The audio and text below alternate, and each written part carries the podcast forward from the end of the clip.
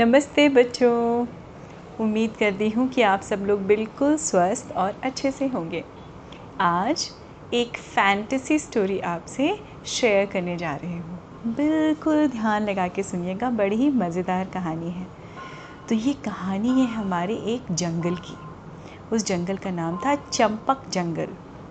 और जब जंगल की बात मैं कर रही हूँ बच्चों, तो जंगल का नाम लेते ही क्या ध्यान आता है? सबसे पहले बड़े बड़े से पेड़, बहुत सारी लताएं, वाइन्स जो पेड़ पे चढ़ जाती हैं, घना सा जंगल, कहीं वाटर बॉडीज़ भी होती हैं। मतलब वाटर बॉडीज़ मतलब नदी, ना तालाब, झरने, इस तरह की चीज़ें होती हैं। तो वो जो चंपक जंगल था वो बहुत ही घना जंगल था।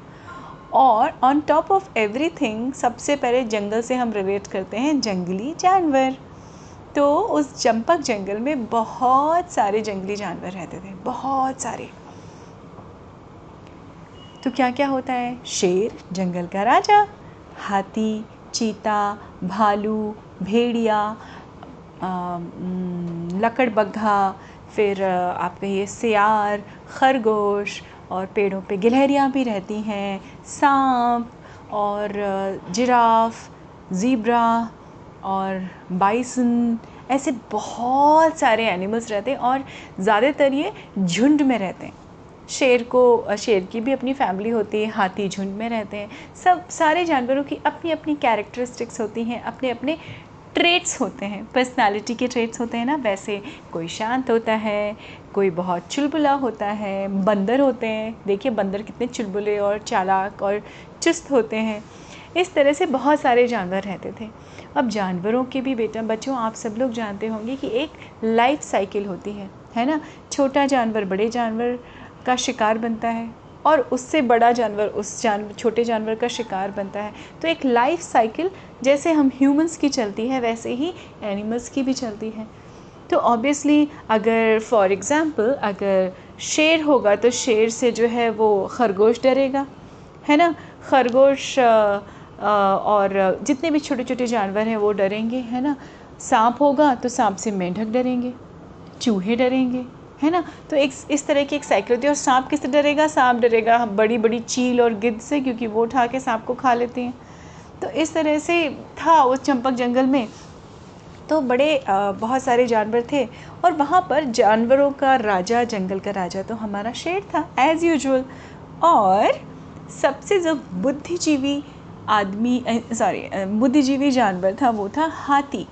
बुद्धिजीवी मतलब इंटेलिजेंट, बहुत धीर गंभीर, अपने ही झुंड में रहने वाले मदमस्त हाथियों का झुंड था एक। और उसमें सबसे बड़ा जो हाथी था, गजराज जिसको कहा जाता था, वो बड़ा ही बुद्धिमान था। ये कहा जाता है बच्चों कि हाथियों की स्मरण शक्ति भी बहुत तेज होती है, उनको बहुत याद रहता है।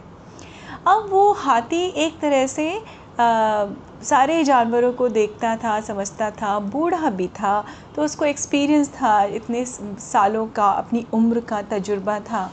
तो वो उसने एक बार बोला कि बड़ी ही मोनोटनस लाइफ हो गई है इस जंगल की, सब एक दूसरे को मारते खाते रहते हैं, बड़ी बोरिंग सी लाइफ हो गई है, चलो इसमें कुछ स्पाइस लेके आते हैं।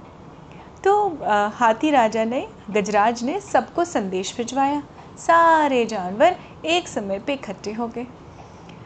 अब हमारे गजराज जी एक चट्टान पे बैठे थे, बड़ी सी चट्टान थी, और उन्होंने कहा, देखो सुनो सारे जानवरों, छोटे बड़े लंबे छोटे मोटे सारे जानवरों, ध्यान से सुनो, मैं ये अनाउंस करना चाहता हूँ, तुम सबको बताना चाहता हूँ, सूचित करना चाहता हूँ कि हमारे जंगल में एक फ़ोटोग्राफ़ी का कंपटीशन होने वाला है। फ़ोटोग्राफ़ी मतलब फ़ोटो का, जो फ़ोटो खींचते हैं ना हम लोग, पिक्चर्स खींचते हैं।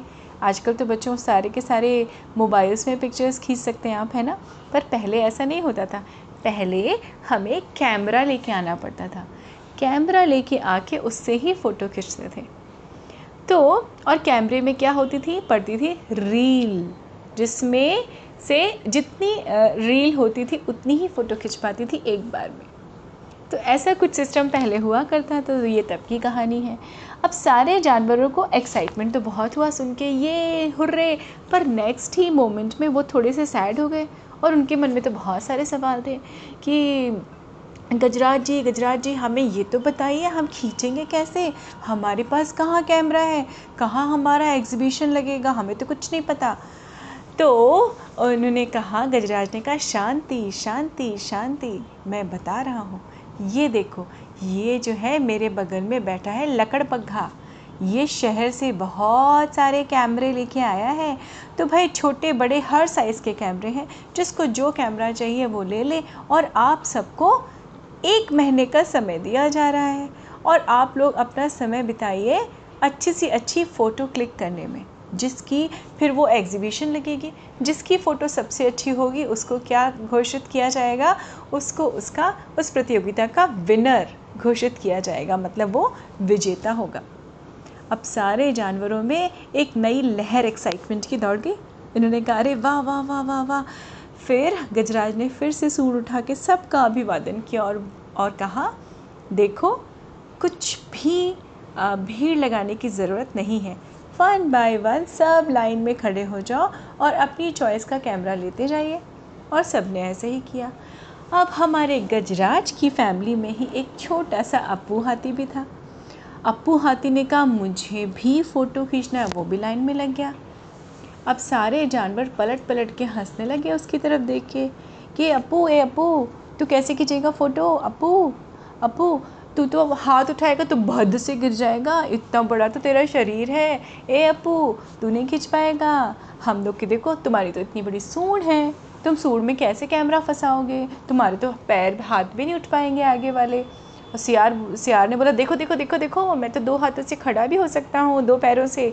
उसने उछल के दिखाया, गिलहरी ने भी दिखाया और दूसरे जो हिरण ने भी बोला, मंकी ने कहा, अरे बंदर ने कहा, मुझे क्या है, मैं तो अपनी पूँछ में कैमरा फंसाऊँगा और निकल पड़ूँगा, पेड़ से पेड़ पेड़ से पेड़, मैं तो पहाड़ों की फ़ोटो खींचूँगा, मैं तो नदियों की फ़ोटो खींचूँगा, मैं तो सनराइज़ की खींचूँगा, मैं तो सनसेट की खींचूँगा। अब ये सारे के सारे अपने अपने प्लान भी बना रहे थे सारे जानवर, और साथ में हाथी जो हमारा छोटू सा अप्पू हाथी था उसके ऊपर हंस भी रहे थे।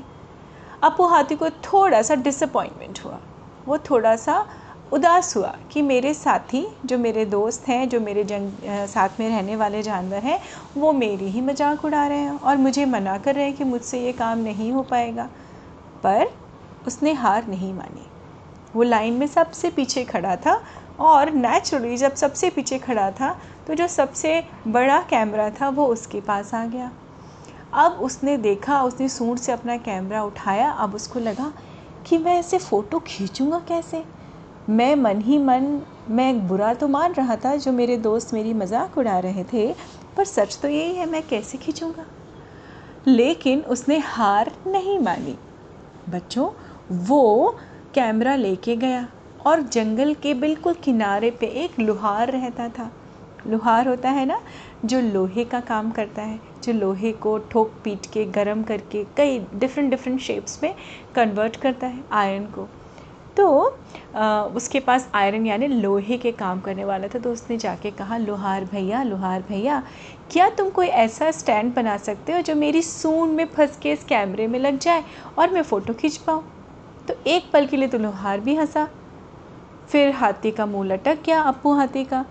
फिर लुहार ने प्यार से, रामू लुहार नाम था उसका, रामू लुहार ने कहा, कोई बात नहीं अप्पू बेटा, तुझे चाहिए, चलो मैं मुझे थोड़ा सा समय दे दे, मैं फटाफट से तेरे लिए एक बड़ा सा स्टैंड बना दूंगा। इतना अच्छा स्टैंड बनाऊंगा ना कि देखना तुम कितनी आसानी से फ़ोटो खींच पाओगे।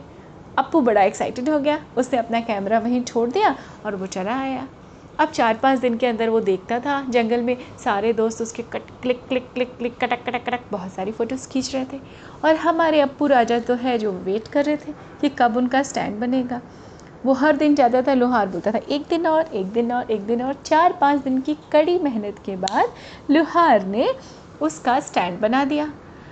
अब जब अप्पू राजा ने वो देखा, अप्पू हाथी ने हमारे, तो उसको थोड़ा सा अम्यूज़मेंट हुआ, क्योंकि वो दिखने में बड़ा अजीब सा लग रहा था ना। इमेजिन बच्चों, एक कैमरा था जिसको उसको अपनी सूंड में, ट्रंक में, हाथियों की ट्रंक होती ना उसमें पहनना था। तो उसकी ट्रंक जो थी वॉज़ वेरी फ्लेक्सिबल, लेकिन जो लोहे के स्टैंड था वो तो फ्लेक्सिबल नहीं था, तो जब वो वो स्टैंड में डालता था अपनी सूंड में, इसको पहनता था, तो उसकी सूंड अजीब सी उठ जाती थी आगे की तरफ से, और चूँकि फ्लेक्सिबल नहीं था तो ऐसी उठी रहती थी। अब वो देख के ही जैसे ही उसने वो पहना और वो जंगल में खुशी खुशी गया, उसने बहुत थैंक यू बोला, अपू राजा ने, अपू हाथी ने लुहार, रामू लुहार को थैंक यू बोला और वो चला गया जंगल में। जैसे ही वो जंगल में घुसा वैसे ही गिलहरियों के एक झुंड ने देखा और वो देखते ही हाथी को जोर जोर से हंसने लगी, सारी की सारी हंसने लगी, पेट दबा दबा के, लोट लोट के, उलट पुलट के, पेड़ से लटक लटक के। और हमारे अप्पू हाथी पे कोई फ़र्क नहीं पड़ा, उसने खटक खटक खटक फ़ोटो खींची खूब सारी। फिर वो आगे बढ़ा, थोड़ा आगे बढ़ा तो सियार और शेर में लड़ाई हो रही थी कि मैं खींचूंगा मैं खींचूंगा, और जैसे वो सीरियसली फ़ाइट कर रहे थे, जैसे उन्होंने अप्पू एलिफेंट को देखा वो तो पेट पकड़ पकड़ के ज़ोर ज़ोर से हंसने लगे। हंसते हंसते पता ही नहीं चला कि सियार कब शेर के ऊपर चढ़ गया और ज़ोर ज़ोर से लोट लोट के हंस रहे थे वो लोग। अप्पू एलिफेंट को बुरा भी लग रहा था, लेकिन वो अपना अप्पू हाथी फ़ोटो खींचता रहा। फिर जंग आगे बढ़ा तो उसको बहुत सारे जिराफ मिल गए। जिराफ़ों ने बोला, अरे अरे, गर्दन झुका झुका के बोलने लगे, अरे दिखाओ तो दिखाओ, तुम्हारी सूंड को क्या हो गया, अटक कहाँ गई है, अरे इसको नीचे करो, टिंग टिंग टिंग, ऐसे करके उसको मारने लगे। उसने उसकी भी फ़ोटो खींच ली, लेकिन उसने दो तीन दिन के अंदर ही नोटिस किया कि जहाँ वो जाता था लोग हंसते थे, पर उसने लोगों की हंसने की परवाह किए बिना, लोग एज ए जानवरों हंस किए बिना, उसने अपना काम बिल्कुल जारी रखा था। उसने फ़ोटो खींचे फ़ोटो खींचे फ़ोटो खींचे। फाइनली बच्चों वो दिन आ गया जब एग्ज़िबिशन लगा। अब सारे लोग सारे एग्ज़िबिशन लगे, भाई बंदर की फ़ोटोग्राफ़ी थी एक कॉर्नर में, एक सेक्शन में शेर की फ़ोटोग्राफ़ी थी, एक सेक्शन में हमारी जिराफ़ की थी फ़ोटोग्राफ़ी, क्योंकि जिराफ़ तो बड़े लंबे होते हैं, ये लंबी गर्दन होती है, तो वो तो दूर दूर पहाड़ के उस पार की फ़ोटो खींची हुई थी, बड़ी सुंदर सुंदर फ़ोटो डिस्प्ले पे थी। सबसे कॉर्नर में हमारे अप्पू हाथी का सेक्शन था। अब अप्पू हाथी की फ़ोटो जो थी वो धीमे धीमे धीमे करके जब सारे जानवर देखने आए, they were amaze to see Appu elephant की फ़ोटोज़, क्योंकि वो सारी फ़ोटोज़ उन्हीं जानवरों की थी जो ज़ोर ज़ोर से हंस रहे थे। वो हंसते हुए इतने खुश दिखाई पड़ रहे थे उन पिक्चर्स में, और वो यकीनन सबसे अनोखी और सबसे अच्छी पिक्चर थी, क्योंकि हंसते हुए लोग हमेशा सबसे सुंदर कहे जाते हैं। तो बच्चों उस प्रतियोगिता का विनर, अनडाउटेडली अनडिस्प्यूटेड विनर हमारा अप्पू हाथी हुआ। तो थी ना ये मज़ेदार कहानी। और इस कहानी से हम क्या सीखते हैं बच्चों? इस कहानी से हम ये सीखते हैं कि पहली बात, अगर हमारे आसपास वाले हमें किसी चीज़ को करने के लिए डिस्करेज भी करते हैं तो हमें डिस्करेज नहीं होना चाहिए, क्योंकि अपने ऊपर विश्वास होना बड़ा ज़रूरी होता है। दूसरी बात, हंसते हुए लोग सबसे खूबसूरत होते हैं, तो अगर आपको देख के कोई हंस रहा है इसमें आप बुरा मत मानिए, क्योंकि ये कहा जाता है बच्चों कि किसी को हंसाना सबसे कठिन काम होता है।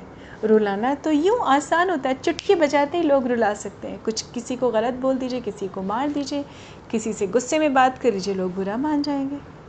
लेकिन हंसाना एक बहुत बड़ी कला होती है जो हमारे अप्पू हाथी में थी, और उन सारे पिक्चर्स को देख के वहाँ के जानवरों ने क्या शिक्षा ली कि हमें बहुत खुश रहना चाहिए, हमें इस डर में नहीं जीना चाहिए कि वो मुझे मार देगा, वो मुझे खा लेगा। नहीं, हम सबको क्या रहना चाहिए, बहुत खुश रहना चाहिए। उन सब ने खुले दिल से अप्पू हाथी को गले लगाया, थैंक यू बोला, और सबसे बड़ा थैंक यू हमारे गजराज जी को बोला कि गजराज राजा, गजराज भैया, हम बहुत खुश हुए कि आपने एक नया आप एक नया एलिमेंट लेके आए हमारी ज़िंदगी में, जिससे अब हमने खुश रहने की कला सीख ली है, है ना बच्चों? So happy people are the best people. हंसते रहिए, सदा मुस्कुराते रहिए, मस्त रहिए, अपने हुनर को हमेशा बना के रखिए, हिम्मत कभी मत हारिए, और ऐसे ही आगे आगे बढ़ते जाइए। उम्मीद करती हूँ आपको ये कहानी भी अच्छी लगी होगी बच्चों, और मैं क्या करती हूँ, मैं मिलती हूँ आपसे अगली कहानी में। तब तक अपना विशेष ध्यान रखिए। नमस्ते बच्चों।